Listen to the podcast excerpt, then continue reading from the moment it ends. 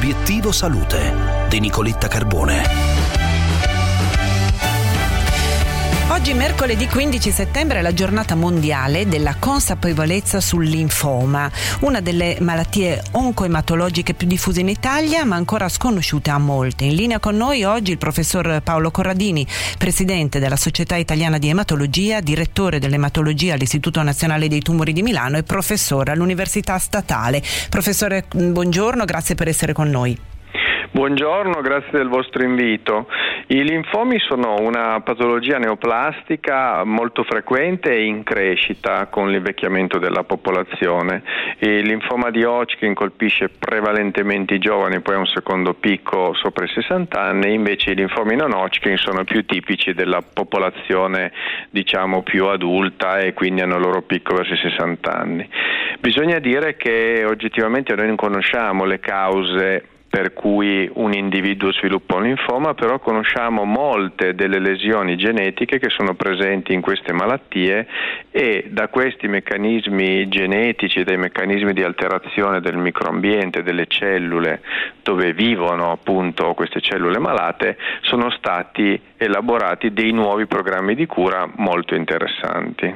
Infatti, professor Corradini, negli ultimi vent'anni la ricerca ha fatto dei passi avanti significativi, portando ad un incremento eh, delle percentuali di guarigione.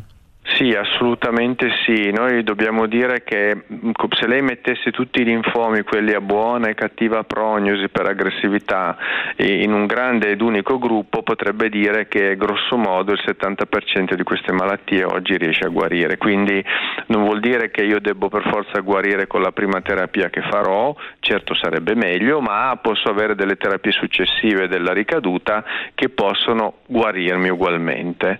Quindi guarire, stiamo dicendo, non avere una, un aumento della lunghezza anche con una buona qualità della vita, parliamo di guarire. E le terapie, devo dire, che sono uscite negli ultimi 3-4 anni, più innovative, ma che veramente hanno cambiato in un modo drammatico in senso positivo la prognosi di questa malattia, sono le terapie immunoterapiche, partendo da quelli che sono chiamati i checkpoint inhibitors, cioè degli anticorpi che riescono a riattivare in un paziente, in particolare nel linfoma di Hodgkin, il tuo sistema immunitario che aggredisce la malattia che non rispondeva più ai chemioterapici, per arrivare fino alle ultime anticorpi bispecifici che non sono ancora in commercio, alle carticell che sono già in commercio e che sono la prima forma di terapia genica anticancro dell'umanità. Ecco, tutto questo è partito come, come armamentario oramai disponibile per la cura dei linfomi.